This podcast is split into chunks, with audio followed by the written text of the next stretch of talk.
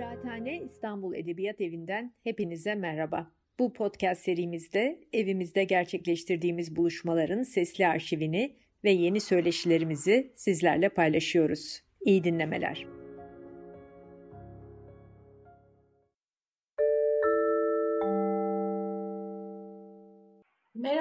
Hoş geldiniz. Kıraathane İstanbul Edebiyat Evi'nin sinema konuşmalarına bu akşam Cennet Barış'ın Yeni Türkiye Sineması'nda Sınıfsal Görünümler kitabını konu ediyoruz.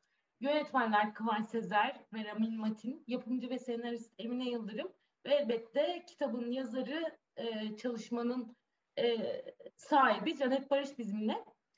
E, ya aslına bakarsanız kitabı ele alırken e, sinemayla beraber pek çok şeyi e, düşünüyoruz haliyle özellikle ekonomik krizin bu kadar derinleştiği, sınıfsal çelişkilerin daha görünür hale geldiği bu günlerde e, kitap üzerinden e, filmlere bakış ve bugüne bakış hakikaten çok değerli görünüyor bana ve çok güncel ve sıcak hatta biraz yakıcı denebilir. E, bu sebeple sohbeti böyle hızla e, Janet'le başlatmalıyım sanırım. Kitapta kimi düşünürler, teorisyenler, sanat eleştirmenleri, gazetecilerden oluşan kalabalık bir referans grubu da var Janet. Ee, ve senin yaptığın okumalarla beraber de düşündüğümüzde zaman zaman belirip kaybolan sinemada da e, aslında e, kitaptaki söyleşilerde ve kitabın çıkardığı sonuçlar arasında da yer alan sınıfsal temsiliyetin görünüp kayboluşu. E, bu bütün bunlara bakarken, bütün bunlara dair okumalar getirirken ve bu düşünürlere, gazetecilere, teorisyenlere başvururken e, öncelikle aradığın neydi? E, yani nasıl bir okuma zemini arıyordun? E, ikincisi de sen filmlerde sınıfı arama işine neden koyuldun? Bunu şundan da soruyorum. Aslında konu ettiğin filmlerin hepsi e, ilk bakışta e, sınıfla hikayeler anlatmıyorlar. E, bunları e, daha fazla açacağız zaten sohbette. Buradan başlayabiliriz sanırım.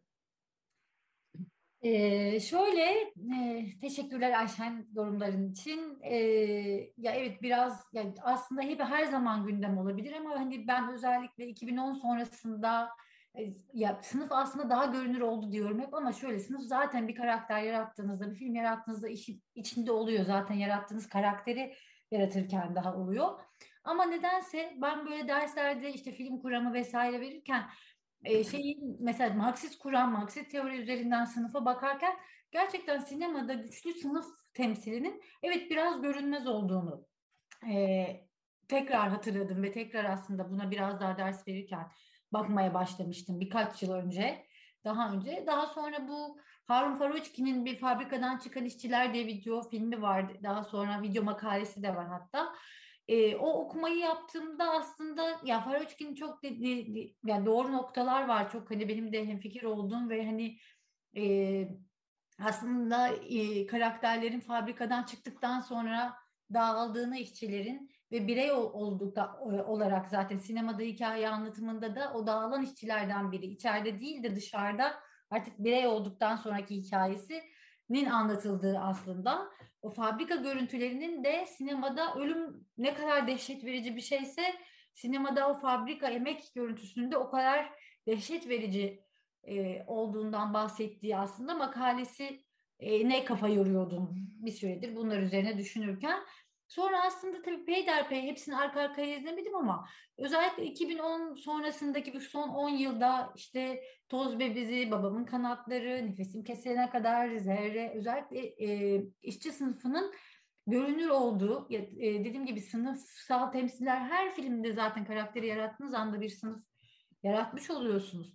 E, ama burada karakterin içinde bulunduğu duygu durumu, refleksler, hikaye anlatısındaki e, sıçramalar, e, kırılmalar bunlar aslında çatışmalar hep karakterin genel olarak sınıfıyla birebir hareket ediyordu ve sınıf hareket eden bir şeye daha görünür temsil eden daha güçlü bir şeye dönüşüyordu. Dolayısıyla özellikle bu filmleri peyderpey arka arkaya görünce sınıfın aslında çok uzun zamandır bu kadar e, temsili güçlü bir şekilde ortaya çıkmadığını şimdi şimdi yeniden e, ortaya çıkmaya başladığını biraz ben gözlemledim diyeyim seyrettiğim filmlerde. Ee, daha sonra da böyle bir hani aklımda bir kitap çalışması vardı ve hani bunu böyle bir orta sınıf, orta üst sınıf, işte belki daha sonra işte beyaz yakalılar, küçük burjuvazi. Bunu bir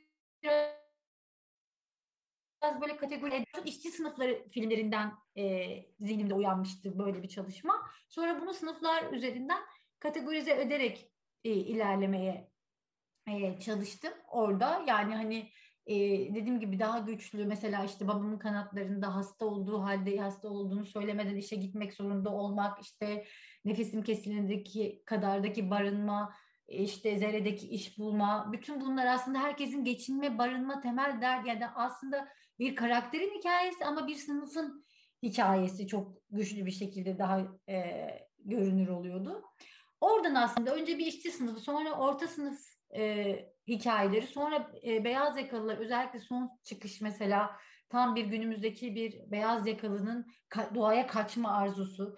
E, yönetmenleri de zaten burada küçük şeylerde de işini kaybettiğinde hayatın anlamını kaybetme aşamasına gelmek gibi. Aslında işte Weber'in, Bourdieu'nun, işte Bauman'ın, e, e, Anthony Giddens'in tartıştığı e, sosyolojik olarak da yeni ortaya çıkan beyaz yakalıların hayat içerisinde nereye düştüğü gibi e, meseleleri teorik olarak da e, baktığımda hani onu film üzerinden oturtabildiğim alanlar açtı bana kitap ve oradan hareketle devam ettim. Ama şunu çok yapmak istemedim. Çünkü hani ben yüksek lisans tezi, doktora tezi yazdım. Hani hem film eleştirmeniyim aynı zamanda akademisyen bir tarafım var.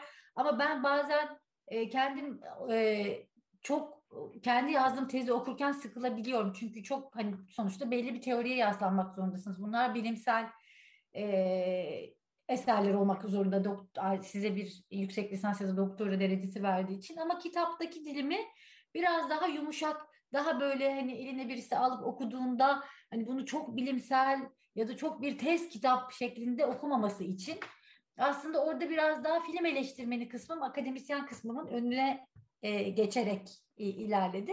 Orada da tabii ki hani dediğim gibi e, teorik hatta daha güncel gazeteci işte hatta kitabın son kısmını hep birlikte e, görüş alarak oluşturduğumuz işte film eleştirmeni yönetmenler, senaristler bir kısım da var zaten. Genel eğilimler nasıldı? Ee, onlar neler düşünüyorlar filmleri yapan insanlar olarak aynı zamanda ki bugün de aslında hani yine böyle bir ekiple e, beraberiz. Ben teoriyi tamamen bir altyapı olarak almadım ama teoriye yaslandım diyebiliriz. Yani hani e, o yüzden de o dediğim gibi o teorik okumalar günümüzün sosyolojik yapısını anlamak ve onun sinemsal gerçeklik üzerinde nasıl temsil edildiğine bakmak açısından güçlü bir alan sağladı. Ama tamamen e, bir büyük teorinin üstüne bir film oturtmak gibi yapmadım. Dediğim gibi yaslandım. Ama daha çok film analizi ya da o işte bir bilimsel akademisyen diliyle değil daha bir eleştirmen diliyle yazılmış olmasına özendiğim için bu hani e, yaslanmak kısmıyla e, sürdü de diyebiliriz. Yani e, o anlamda çok tabii faydası oldu bana. O, o okumalar olmasaydı sadece çok düz analizler olacaktı. O okumalar sosyolojik açılımlar e, yapma, karakterlere sosyolojik olarak da e, yaklaşma, onun günümüz e, toplumsal hayatında nelere tekabül ettiğine bakmaya dair çok tamamlayıcı oldu tabii teorik okumaları çok önemliydi. E, zaten orada iki şey dikkatimi çekiyor, çekmişti kitapta. Hani birincisi dile dair hakikaten e, aslında kendi duygularının, e, kendi yaşadıklarının, kendi e, bu dönemin içinden geçerken hissettiklerinin de yansıdığı, o işte sinema yazarı tarafının yansıması. Ee, ama teoride de şöyle bir şey, e, ideolojik olarak yan yana gelemeyen e, bir sürü teorisyenin de filmler üzerinden buluşturmuş da gibi olmuşsun.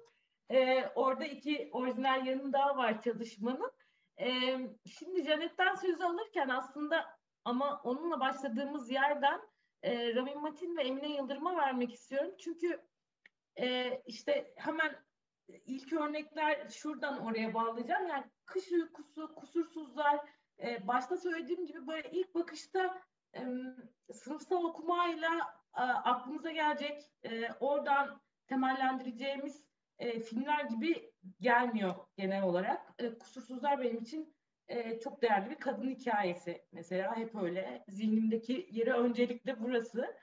E, o anlamda Janet'in okuması e, sizlere nasıl geldi? E, kitabı okuduğunuzda, filme dair o kritiği okuduğunuzda ve siz filmin senaryosunu özellikle Emine'ye sormuş oluyorum tabii ki.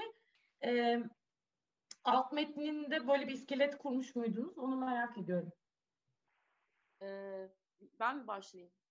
Rami ee, nasıl isterseniz. Yani tabii yani şöyle hani en azından şey doğru kesinlikle. Hani senaryo sürecinde e, her zaman bir taraftan bu karakterleri yazarken ki yazım sürecinde de e, bir taraftan Rami'yle çok paslaştık. Bir sürü taslağı okudu dolayısıyla ve hani çok katkısı oldu. Dolayısıyla aslında o başından beri zaten bu işin içinde Ramin de öyle.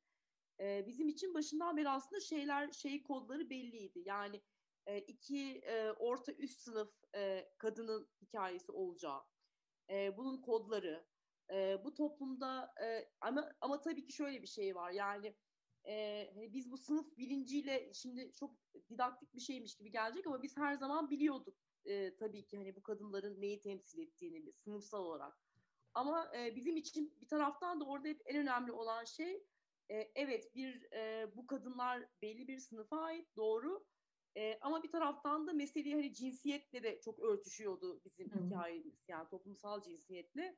Dolayısıyla aslında bizim hep e, yani şeyin ötesinde hani hikayenin ötesinde de biraz hani ikimizin de bilinçli olduğu şey şuydu yani bu hikayede. Evet bir e, iki e, üst orta sınıf e, kadın evet birazcık daha e, tırnak içinde diyelim daha ayrıcalıklı bir yerden gelen iki kadın ama her şeye rağmen e, yine de bu toplumun içinde kadın olarak var olmak zorunda e, kalmak e, ve de hani bunun baskısını hissetmek ve bunun zorluklarıyla bir taraftan cebelleşmek şeyi vardı. Dolayısıyla bir taraftan bu e, sınıf meselesi her zaman bizim için bence kimlik ve cinsiyet meselesi de çok örtüşüyordu.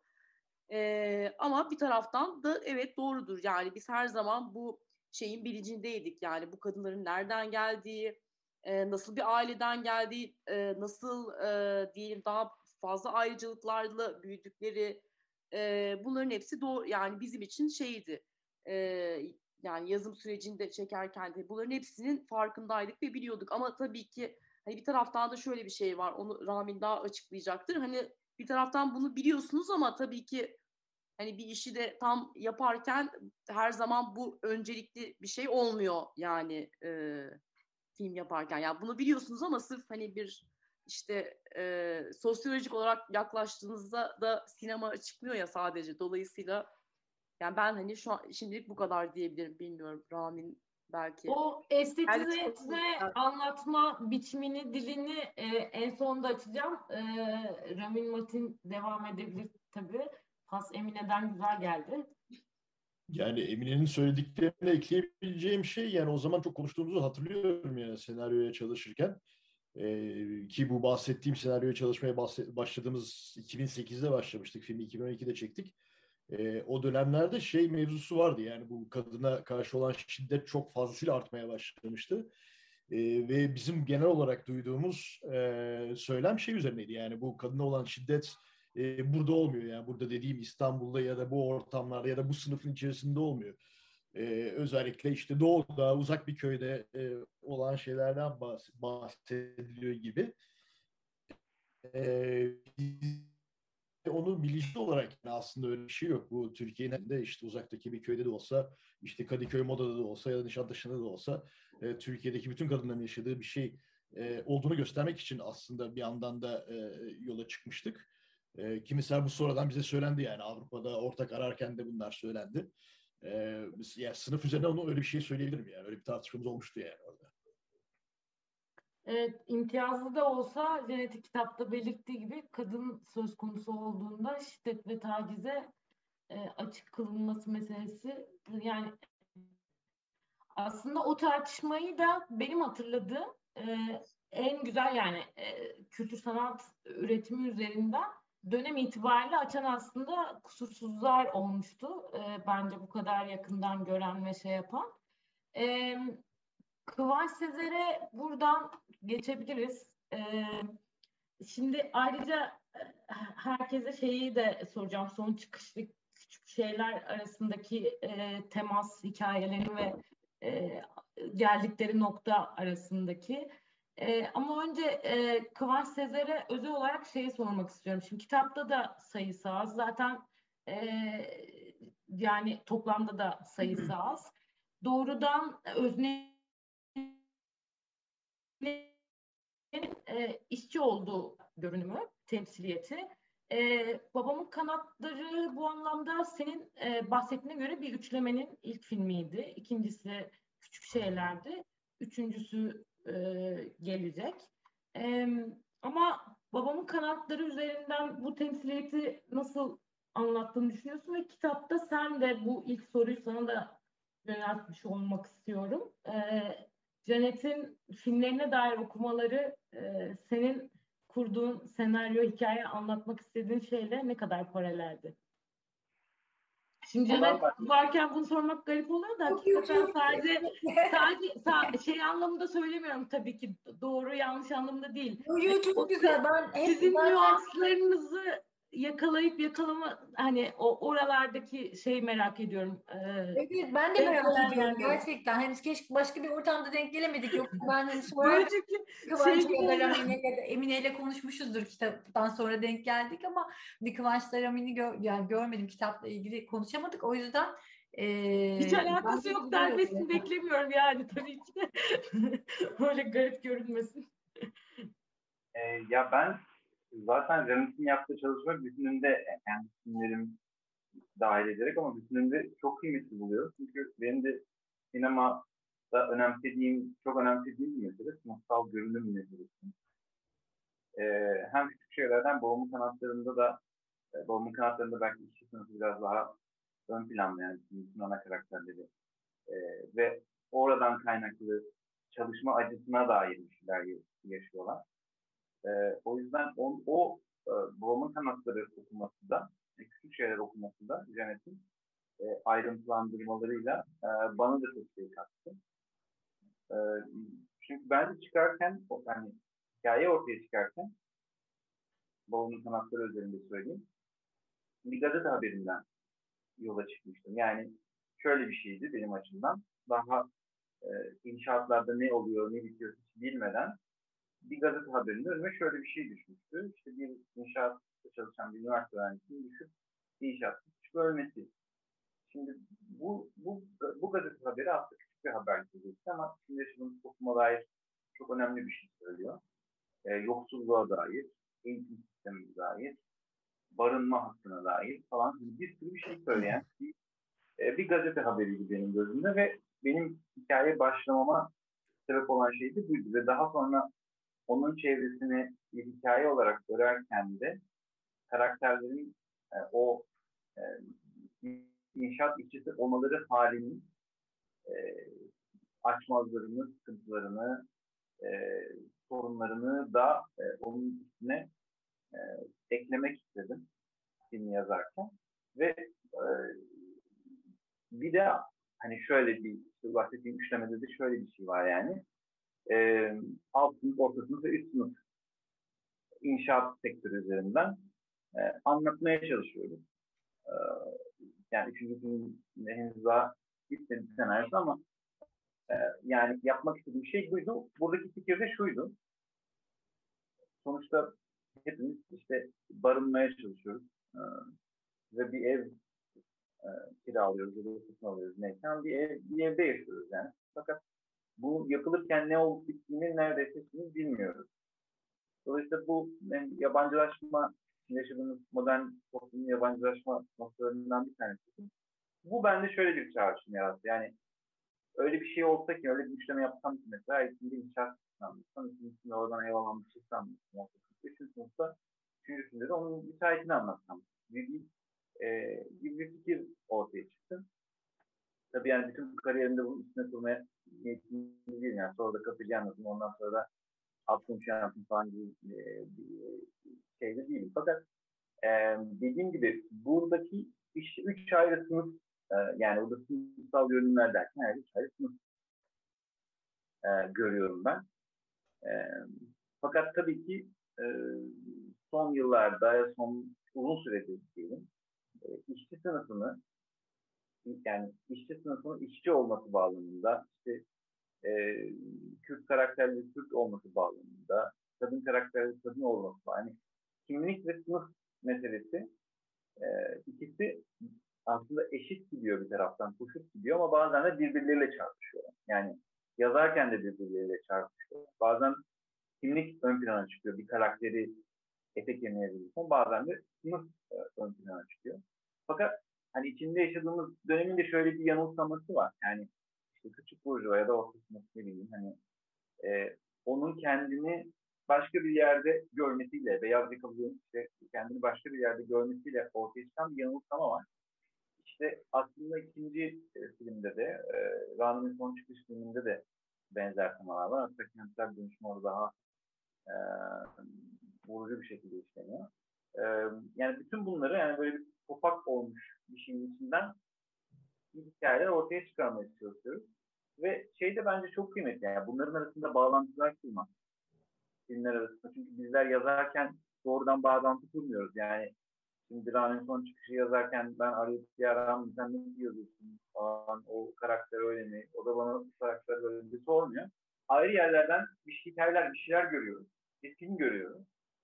Ee, ve onu çek, o, o gördüğümüz filmi çekmeye çalışıyoruz ama burada bazen rastlantısal olarak, bazen diyalektik olarak çok üst üste örtüşmeler oluyor ve yani kitapta da bunu e, çok güzel anlatıyor bence Ecemet. Farklı örnekler. Yani birbirleriyle yani mesela hani kış uykusu da hiç aslında sınıfsal bir şey değildir ama bir taraftan da baktığı zaman öyle gecenin en sınıfsal yani orada sınıf ayrımlarını en net e, anlattığı e, filmidir belki. E, işte bunları da hep beraber değerlendirmek hatta biraz önce de konuştuğumuz mesele e, yani 5-10 yılda bir güncellenmesi gereken e, bir kitap böyle ileride geriye bakacağımız zaman Türkiye sinemasının bir veçesini aydınlatmaya çalışan bir kitap diye düşünüyorum. Yani bizim filmlerdeki meselelerimiz özellikle kent hikayelerinde bu çok gün yüzüne çıkıyor.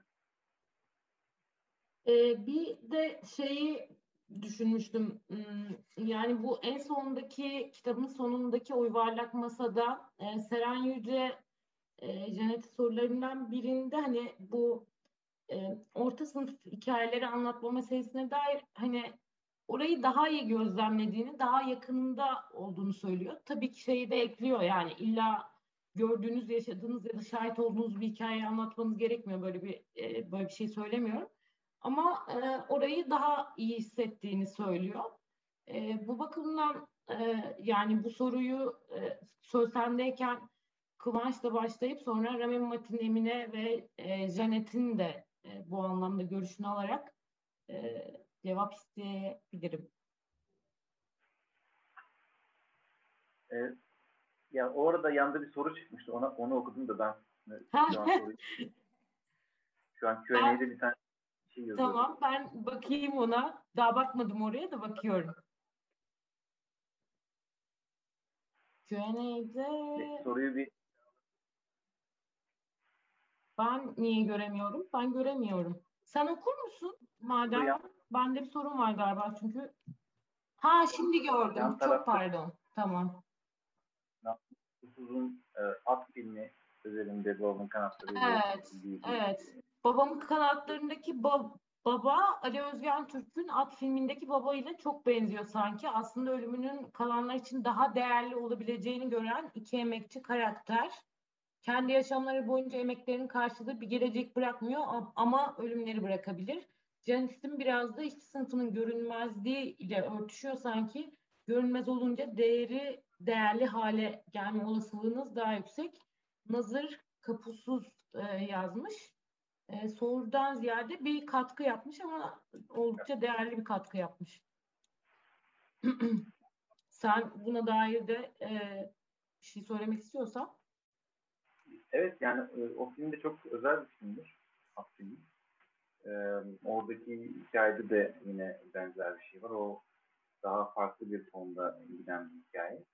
E, ama işte hani görünmezlik meselesi zaten burada hani sınıfsal görünüm diyoruz. Onun tarafından da gerçekten bir görünmezlik hali de var.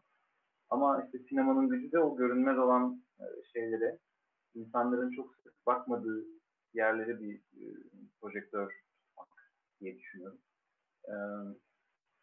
filmlerin böyle bir tarafı var. Ee, şey tabii buna geçince şey e, unutuldu. Aslında kendi e, temas ettiğin ya da daha fazla gözlemleyebildiğin, içinde olduğun, şahit olduğun sınıfı ya da onla, o hikayeleri anlatma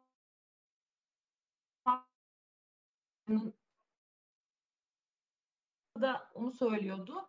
Ee, neden orta sınıf filmleri daha çok anlar? Çünkü onları daha yakından tanıyorum gibi bir şey. Tabii ki sinemacı sadece e, şahit olduğu, tanıdığı hikayeleri anlatmak zorunda değil diye de ekliyordu bunu hani e, doğru aktarayım. E, ama o anlamda siz nasıl bakıyorsunuz merak ediyorum. Bu soru hepinize.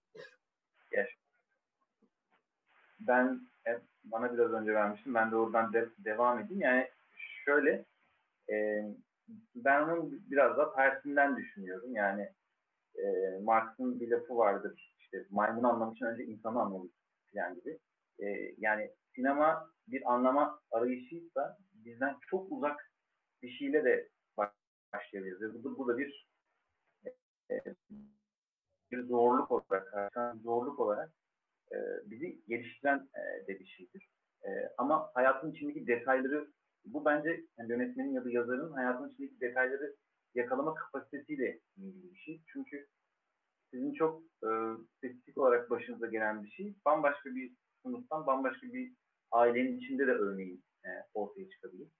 E, bir yerden bir şeyi yakalayıp onu anlatabilirsiniz ama bu yani gerçekten şeyle çok alakalı. Yani e, bir yazarın, yönetmenin, hani bir sinemacının e, kendine nasıl bir şey e, e, nasıl bir dünya kurmaya çalıştığıyla filmleriyle e, yakından alakalı. Benim mesela şahsen böyle bir şeyim yok. Ben daha şundan bakarak söylüyorum. E, hikaye beni çeken bir yerden bir hikaye olduğu zaman ben oraya doğru e, akmaya çalışıyorum tabiri caizse. E, bu, bu tabii herkesin farklı bir tarzı var. Ben biraz daha onun serinin dışında düşünüyorum diyebilirim. Ramin Matin ne düşünüyor bu konuda? Yani aslında bence ben de yani şu anki yaptığım filmlerde öyle gözükmese de e, Kıvanç'a katılıyorum yani. Sonuçta bir e, yani film yapmak için kafamıza takılan bir şey oluyor. Değişmek istediğimiz bir şey oluyor. E, onun üzerine gidiyoruz. Yani oturup ben özellikle orta sınıf hikayesi anlatacağım, onun filmini yapacağım diye bir yerden çıkmıyoruz. E, işte ne bileyim şu anda elimde bir senaryo var da şey yapamadığımız ama mesela o bambaşka bir yerden geliyor. Bambaşka bir sınıfı anlatıyor, bambaşka bir durumu anlatıyor. Ee, ama orada da o sınıfı anlatmak için çıkmadım. Kafama takılan bir mevzuyu deşmek için çıktım. Ee, diğer taraftan da aslında tabii ki e, yani en azından e, sinemacı olmaya karar verene kadar orta sınıfa mensup bir insan olarak e, o, yani o oradan yaşadıklarımızdan besleniyoruz tabii yani son çıkışı yaparken çıkış noktamız e, İstanbul'u bizim yani filmi yazanlar yapanlar olarak ne yaşadığımız üzerineydi. Yani oradan bir bakış atmaktı. Ama yani Kıvanç'ın dediği doğru yani. O hikaye neyse ve nereye götürüyorsa bence öyle olmalı. Yani ben de öyle yaklaşıyorum en azından. Bu orta sınıf olur, üst sınıf olur, alt sınıf olur, başka bir şey olur. Emine sen nasıl katılırsın? Ee, yani e, yo ben de aynen Kıvanç Ramin gibi düşünüyorum. Ama tabii ki şey doğru. Mesela e, atıyorum hani kendi sınıfınıza ait bir hikaye yazdığınızda daha hızlı yazabilirsiniz belki. Daha kolay yazabilirsiniz. Hani belki daha e, araştırmadan yazabilirsiniz. Çünkü hani bir, bir sürü veri zaten elinizdedir biliyorsunuzdur ama ben de aynı şekilde şey düşünüyorum. Yani sırf e, illa sadece insanın kendi bildiği hikayeleri e, anlatması biraz mümkün gelmiyor bana. Yani zaten yani bir zaten insanların kendi hikayeleri bir yere kadar bence. Hani ondan sonra şeye bakmak gerekiyor yani başka ne oluyor ne oluyor dışarıda yani bu filmleri annemize yapmadığımıza göre hani, e, Evladım sen yaptıysan güzel demeyeceğine göre herkes. Yani dolayısıyla Kıvanç ve Rami'ne kesinlikle katılıyorum yani tabii ki ama hani herhalde bir ya sonuçta burada da önemli olan hani e, size ait olmayan bir hikaye e, de yapıyorsanız tabii ki buradaki hani araştırma, özen e, çok önemli ve çok değerli diye düşünüyorum yani çünkü hani bir taraftan da Hani bazen bir takım filmler izliyoruz ya hani atıyorum bir şey temsil ediliyor güya ama aslında temsil edilemiyor mesela. Evet. Hani, hani ona başka yapıştırılan bir şey var ya da samimi gelmiyor diyelim bize. Yani bunlar bunlar da var sonuçta hayatımızda. Dolayısıyla e, dediğim gibi ben de Kıvanç Ramin gibi e, düşünüyorum. E, ama kesinlikle hani bunun e, çok özelliği ve çok iyi araştırmayla yapılması gerektiğine de inanıyorum yani. O da şey diye de olmuyor yani hemen. Şöyle bir şey yazayım, şu olsun bilmem ne diye değil yani sonuçta. E, böyle bir şey de var. Burada bir şey ilave etmek istiyorum.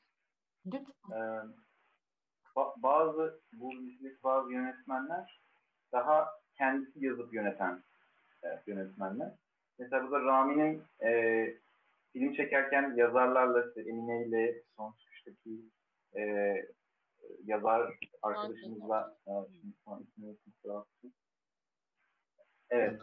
E, yani o, onunla çalışma e, becerisi de çok önemli bir şey. Yani bir yazar yönetmen işbirliği e, anlamında. Öylelikle mesela bir hikaye seçerken aynı zamanda da bir yazarla bir işbirliğine girerken e, oradan aslında bir şekilde bir kişi, kişi, üç kişi nasıl bir şey kuruyorsa fark etmez. Duyabiliyor musunuz bu arada? Duyuyoruz sadece küçük bir yer koptu o kadar. Ee, şu an ses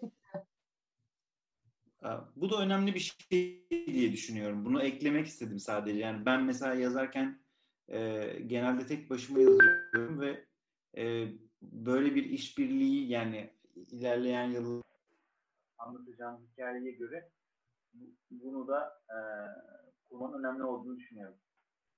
Ee, ya aslında Kıvanç Sezer'in bence bu vurgusu çok önemli. Benim de notlarım arasında vardı aslında. Hakikaten şey özellikle bu yeni Türkiye sineması deyince Cennet sana söz verirken e, bunu da Kıvanç vesilesiyle vurgulamış olayım. E, yani böyle mesela o kadar çok film var ki e, yani işte çoğunluk Seren Yüce o yani çoğu zaman e, senaryo ve yönetmen aynı insan olunca e, şey ne diyeyim senarist konuşulmuyor, senaryo konuşulmuyor. Hep böyle e, yönetmenlik üzerinden mesela filmler konuşulmuş. Bir de o da gerçekten e, dikkat çekici bir şeydi. E, senin kitaptaki analizlerin aslında senaryolar üzerine de daha çok düşündürüyor. E, buradan bu soruyu sen de e, cevaplayabilirsin tabii. Ben mi? Kıvanç mı kim? E, yok yok e, Canet sen. Ha, ben. Ha. ya, ben böyle kafamda sıraya. Ben tekrar, e, e, şey ya ben evet kitabın sonundaki röportajları toparlarken de tekrar e, evet bunları hani zaten düşünüyoruz, konuşuyoruz. E, Ceteren de daha e, bence çok iyi bir gözlemci sinemacı. Zaten hani belki geldiği sınıf ya da kendi gözlemleri üzerinden aktardığı anekdotlar bir yandan da ama şey de çok farklı geliyor bana. Mesela işte çoğunluktaki aileyle Rüzgarda Sazınan Nilüfer'deki sınıf mesela şey olarak benziyor olabilir. E, alım gücü, istediğin satın alma gücü vesaire hani par, yani içinde bulunduğu ekonomik yapı aynı bile olabilir belki. Ama hayattaki yaşayış biçimleri ve tarzları bambaşka iki aile bir yandan da aslında. Hani para sıkıntısı çekmiyorlar, iyiler vesaire ama yaşayış biçimleri bambaşka. Birisi daha farklı, daha entelektüel tırnak içinde aslında olamayan ama diğer e, kendi halindeki bir orta halli aileye göre daha farklı e, bir şey. Çünkü o, o bence çoğunluktaki sınıf da tam tam bir orta sınıf değil. Bence orada da bir orta üst. Çünkü oradaki aile müteahhit şey yani böyle tipik bir orta sınıftan daha fazlası gibi ben öyle hep hissediyorum filmi seyrederken de ve de hani hiçbir sıkıntıları ya maddi olarak ekonomik e, sıkıntıları yok. Yeni inşaatlar e, işte yapıyorlar vesaire. Rüzgarda sanan Nilüfer de öyle. Ben ekonomik olarak belki e, benzer yapıdalar ama kültürel ve entelektüel boyutları çok farklı. Yaşayış biçimleri çok farklı. Bu anlamda iki farklı gözlem aslında. Tek yönlü bir gözlem de ortaya çıkmamış oluyor bir yandan da. E, bu yani genel olarak tabii bu gözlem ya da kendi yani böyle şeydedir ya edebiyatta böyledir. Yazar ilk kitabında daha çok kendinden yola çıkar. Hani o da aslında hani kendi öznel deneyimini sanatına yansıtır. Sonra o genişler yavaş yavaş. Hani Ee, ben tabii kendim film çekmediğim için bunu sadece gözlem ve karşılaştırarak e, söylüyorum ki mesela Nuri Bilge Ceylan hiç bence sınıf derdine düşmüş bir yönetmen hiçbir zaman olmadı bence yani ya da politik bir altyapı filmine koymak isteyen bir yönetmen gibi hiçbir zaman imlemiyor ama mesela Kış Uykusu'na bakıyorsunuz. Kış Uykusu'nda çok güçlü bir sınıf var yani o küçük çocuğun ondan özür dilememek için bayıldığı bir an var. Yani, o, yani kendini bilincini kapatıp e, bayılıp ama yine de o bir iktidar alanından özür dilemediği anlar var. Bunlar çok güçlü bir sınıf kini, öfkesi daha çocukluktan yeşeren şeyler. Halbuki Nuri Bilge Ceylan sinemasına genel olarak baktığımızda onun gözlemlerini, Taşra Kent gözlerine gözlemlerine baktığımızda böyle bir sınıf kini görmemişiz. Ama kış uykusundaki o küçük çocuğun sınıf kini bence o e, sınıfsal karşılaşmaları besliyor, besleyen alanlar açıyor ve sadece orada zaten sınıfsal karşılaşmalar kontrast e, sınıflar arası diğer filmlerine göre de daha güçlü değişebiliyor bence. Burada yönetmenin bakış açısı o, yani bir yandan da hani otörlükte böyle bir şeydir ya hani e, yani o zaman içerisinde üslubunuzu bulursunuz ama hep kendinizden de beslenerek yani başka hikayeler illa kendinizden yola çıkmak zorunda değilsiniz ama tabii ki de ben de öyle düşünüyorum. Herkes sadece kendi hikayesini anlatsa hikaye bulamayız zaten. Ama o yönetmenin içsel anlam dediği bir içsel anlam e, belki de bazen farkında varmadan bile koyduğu içsel anlam o türlü stilizasyonunu sonradan bütün filmlerine baktığımızda ortak üslubunu keşfettiğimiz e, anlam bence yönetmenin yine kendi içinden geliyor. Hikayeler farklı olabilir, sınıflar farklı olabilir ama orada hep o yönetmenin içsel anlamını filmin içerisinde değişebilir ama bulduğunu ve bunu bizim sonradan e, işte böyle okumalar yaparak ortaya çıkarmaya e, çalıştığımız alanlar olarak karşımıza çıkıyor ama tabii ki tek bir sınıfı ya da tek bir gözlem alanın değil o değişebilir ama dediğim gibi orada bence yönetmenin içsel anlamı e, bakış açısı, ideolojisi, yaşayışı, deneyimi her şeyi filme de sirayet ediyor diye düşünüyorum. Naçizane film çekmedim. Gözlem üzerinden e, altını çizebilirim. Yok ben komple deplasmandayım. Sinemacılarla konuşmak benim için çok stresli bir şey. Elimden geleni yapıyorum ama. ee, ya bir de şey var tabii bu beyaz yakalılık meselesiyle ilgili pek çok sağ var. Yani aslında şunu da bence e, dahil edebiliriz. Tiyatroda da, edebiyatta da e, beyaz yaka dediğimiz insanların hikayeleri özellikle son e, belki bir 5-10 sene içinde çok fazla anlatılır oldu. E, bu tesadüf olmasa gerek diye düşünüyorum. Şimdi beyaz yakalılıkla ilgili de işte e, pek çok teorik gene e, sav var. İşte ne bileyim e, yeni yani bugünün dünyasında onların da işleşmesi meselesi bunlar hala tartışılan şeyler falan filan.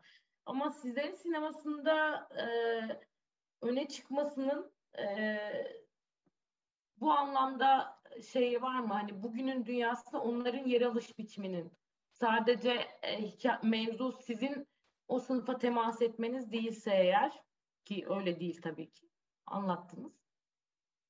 Başka ne gibi nedenleri var?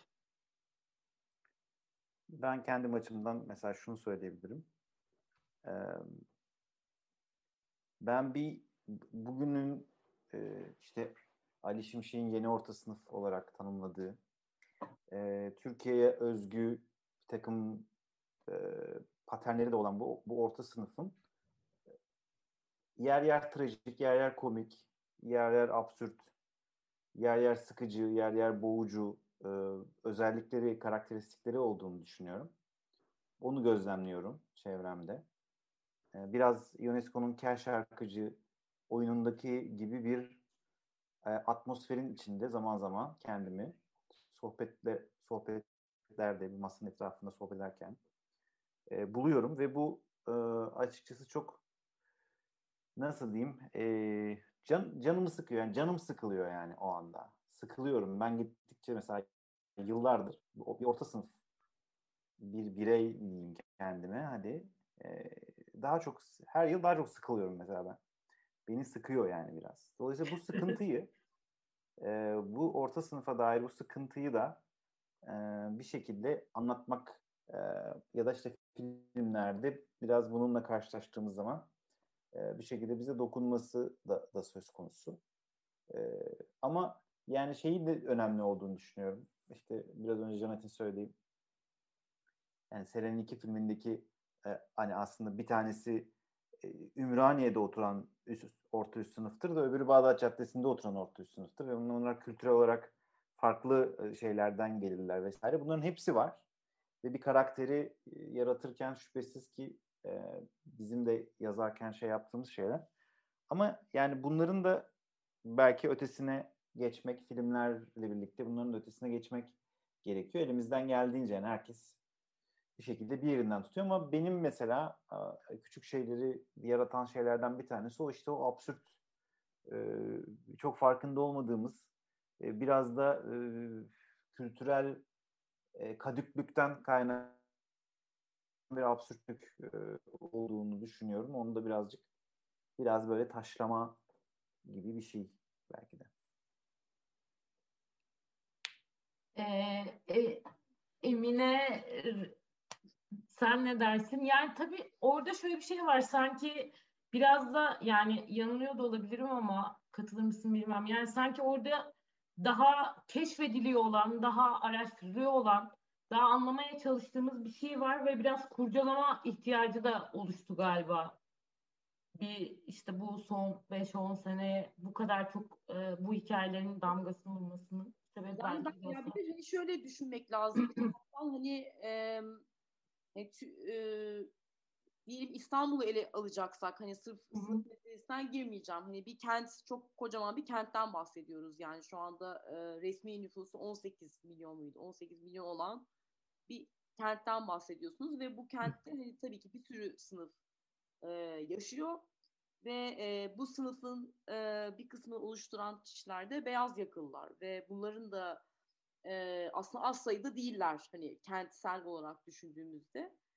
E, dolayısıyla hani bana da bir taraftan bunu hani ele almak, e, hani bunun peşinden koşmak, hikaye olarak bunun peşinden koşmak e, çok da garip gelmiyor. Yani hani e, yani tabii hani tabii ki hani o şeye baktığımızda hani o, nasıl diyeyim e, hani belki uzaktan beyaz yakalıların hayatları e, tabiri caizse birinci dünya problemleri gibi e, gözükebilir ve e, biz niye bunlarla ilgileniyoruz gibi bir soru sorulabilir. E, ama hani bir taraftan da böyle e, bir şey bir nüfus var ortada ve hani bu da yani benim merak ettiğim e, bir nüfus. Hani e, aslında hani bütün kenti merak ediyorum. Açıkçası hani ben kendi açımdan hani şu yani bir taraftan da şöyle ele alalım. Sadece evet e, Janet sayesinde burada bir sınıf meselesi konuşuyoruz ama bir taraftan da evet. hani en bir diğer meselemiz de kent, kasaba, e, köy yani bu e, böyle bir skala da var Türkiye'de. Ve bir taraftan e, Türkiye sineması açısından baktığımızda da e, çok hani en azından bağımsız tarafta daha çok işlenen taraf hep kasaba ve köy mefhumuydu. E, ve de sonuçta yavaş yavaş birazcık daha kente odaklanmak ve bu kentin bütün sınıflarına bakmak. İşte e, küçük şeyler, babamın kanatları, toz bezi, son çıkış yani ve bu bana mesela değerli geliyor. Dolayısıyla e, hani beyaz yakalıları da tabii ki hani e, merak edeceğiz, bakacağız ve de e, bir taraftan şu günden 2021'de beyaz yakalıya baktığımızda e, benim için bence onların da hani onlar da başka bir köle şu anda. Yani bir hmm evet yine ayrıcalıklı bir sınıf diyebiliriz ama onların da köleliği bambaşka e, bana sorarsanız yani özellikle 2021'de yani çünkü zaten gittikçe feodal bir yere gittiğimiz için artık hani Türkiye bir iş sahipleri, patronlar ve kala, kalanımız. Evet ve diğerleri. Evet ve diğerleri dolayısıyla hani bu da ilginç. Dolayısıyla şu anda beyaz yaka da değişiyor bence yani. Belki bizim son çıkışta çektiğimiz beyaz yaka yok ben yani yok dediğim hani o da evrilmeye başladı diye düşünüyorum. Biraz fazla konuştum özür dilerim ama. Estağfurullah lütfen. Bunun için buradayız. Bu olarak son çıkışla ilgili kendi. Ee, aslında Ramin maçına dönerken bence Emine çok iyi, çok güzel bir yere getirdi. Hem İstanbul vurgusu aslında çünkü İstanbul her zaman olduğu gibi gene ülkenin e, prototipi her anlamda. E, hepimizin, herkesin, her sınıfın, her katmanın yan yana geldiği yer. E, ve aslında küçük şeyler ve son çıkış e, bence şurada e, çok değerli. Her ikisi de o e, beyaz yakalının e, sizlerin başta söylediğiniz e, içine düşürüldüğü, başta içine düşürüldüğü yanılsamayı e, aslında bir alternatif olarak görünen şeylerin çıkışsızlığını çok iyi işaret ediyor. E, burada hemen küçücük bir anekdot düşeyim. Matine dönerken ve bir arkadaş var böyle almak komik olacak ama konunun ekseni sınıf olduğu için böyle terimler de böyle dönüyor. Tabii ki hani film, bu filmlerin hiçbirinin e, tek yanı bu değil. Zaten kitap da sadece böyle almıyor. Biz bugün sınıf kısmına odaklanıyoruz. E, şey demişti işte şimdi bayağı e, yüksek e, kademede bir iş yapıyor. Dedi ki biz de İTÜ'den mezun olduğumuzda hani böyle işte mühendisiz falan işte gidelim bir hani böyle büyük bir marka şirketine bizi alsınlar da hani ne verirlerse versinler ne kadar çalıştırırlarsa çalışsınlar kadar itaatkardık. Şimdi iş görüşmesine geliyorlar. Yok ben şöyle giyinerek gelebilir miyim? Yok işte maaşım şunun altında olmayacak değil mi? Ya ben bilmiyorum bir çalışıp çalışmayacağımı değerlendireyim falan deyip gidiyorlar dedi. Ee, biz ne kadar kendimize haksızlık etmişiz dedi. Ee, mesela hep bu filmler falan üzerine onunla da çok konuşuruz. Ee, böyle diyeyim Rami Matin'e vereyim. Ee, e, onu bilemiş. o konuda ne diyeceğimi bilemedim. Ee, İş çok ama be- yani... beğenmiyorlar mı diyeceğiz acaba o konuyla ilgili. Yok onu duydum yani öyle bir yeni bir şey var ama tabii yani o bir önceki e, nesilde öyle bir refleks yok herhalde diye tahmin ediyorum yani. E, işte beyaz yakalı olmak, iyi bir şirkete girmek bunlar önemli şeylerdi artık. Başka şeye bakıyorlar sanki şu anki yeni yeni okullardan mezun olan nesil başka beklentileri var. E, ama işte gerek Kıvancı filmde gerek benim filmde işte zaten zoraki o yola girmiş insanlar çoğu zaman yani bir hayal, hayal, kırıklığı yaşayan insanlar orada.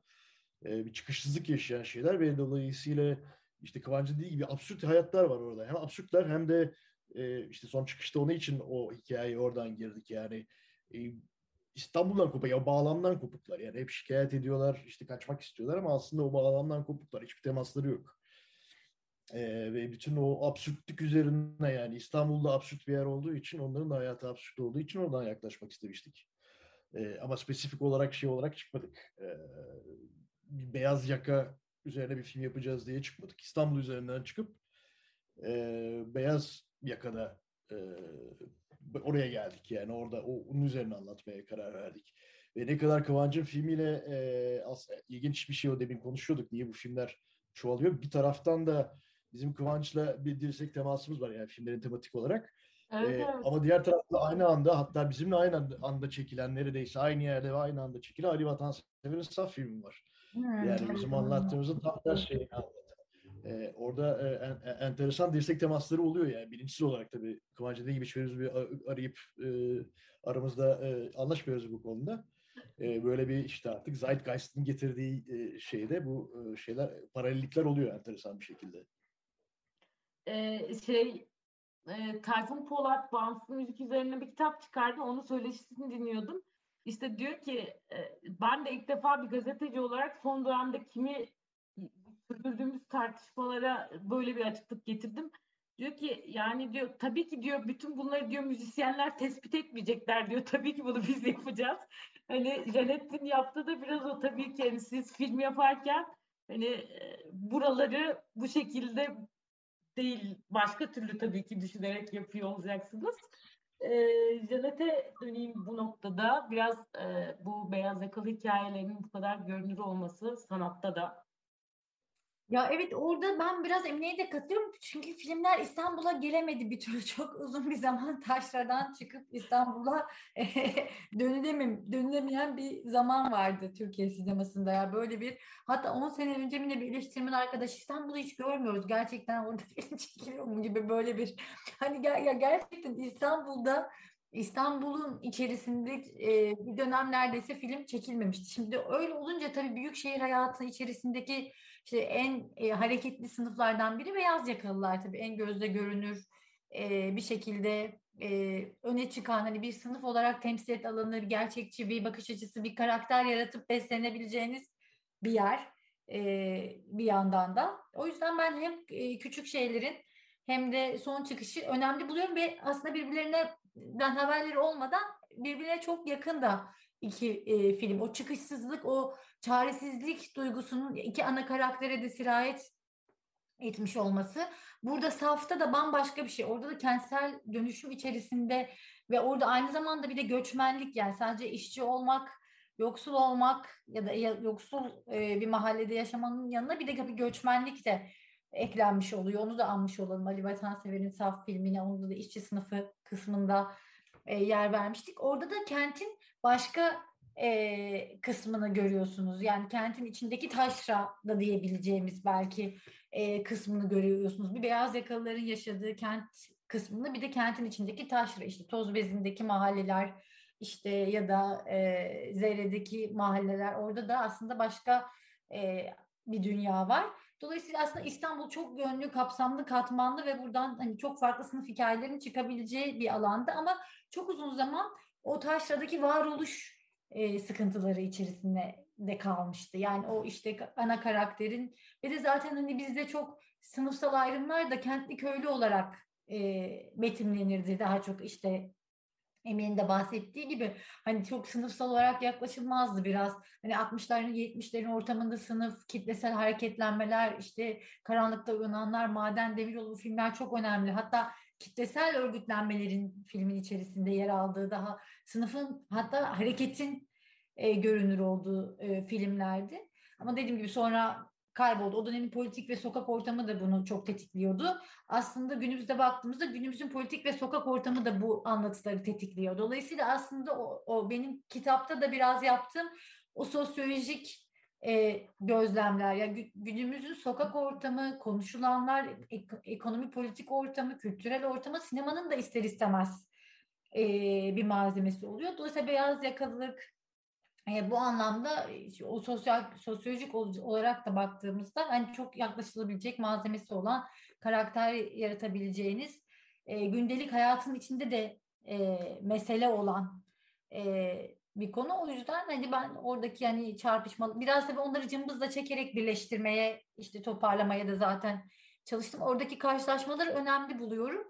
Bu diğer işçi sınıfı için de öyle. Mesela hani o özellikle o e, kitabın ilk bölümündeki filmler birbirlerinde benzer zaman birkaç yıl arayla belki yani bu bir akım değil bu ortaklaşa yönetmenlerin bir araya gelip hadi şimdi bunu anlatalım diye bir araya geldiği bir akım oluşturmak için çık, yola çıktığı bir şey değil ama bir paralellik olduğu için bu filmlerde zaten aslında kitabın şeysi de bu paralelliklerden doğdu. Bunları arka arkaya gözlemlemekten doğdu da diyebilirim. Bu konuda ee, bir şey ekleyebilir tabii, miyim? Tabii tabii. Aslında biraz önce Emine çok önemli bir noktaya değindi. E, genel olarak Türk sinemasının çok uzun yıllar e, bağımsız Türk sinemasının e, ana alanı e, taşra oldu. E, yani Yılmaz Güney'de de böyleydi bu. İşte daha sonra Nuri Bilge Ceylan'da işte Emin Alper'in filmleri vesaire. Yani e, bunun, bunun çeşitlemelerini yapabiliriz. E, çünkü bir tarafıyla da şöyle bir şey oldu. Yani Türkiye toplumu geneline baktığın zaman e, işte köylü, çiftçi, işçi filan yani daha işte eğitimsiz e, alt sınıf, il, eğitimsiz alt sınıf ve işte eğitimli, e, kentli, kent soylu e, üst sınıf filan gibi böyle bir aslında çok net bir ayrım. Hatta Yeşilçam'da da bu ayrım her zaman çok nettir yani. işte zengin kız, fakir olan filan gibi e, daha kabaca anlatılır sınıfsal olmasa da. Fakat e, yani aslında şöyle bir şey oldu. 2013 yılıydı sanıyorum. Bütün dünyada kent nüfusunun kır nüfusunun geçtiği yıl yani. E, 2013 yılına kadar hep kır nüfusu daha fazla olmuş dünya genelinde söylüyorum. Dolayısıyla aslında hem ülkemiz hem dünyamız çok e, hızlı bir e, gereğinden hatta özellikle Türkiye gereğinden hızlı bir kentleşme e, şeyinden geçerken bütün bu şeyler aslında birbirine karışıyor. E, yani kim kentli, kim orta sınıf, kim alt sınıf, kim köylü, işte kim şehirli, kim zengin.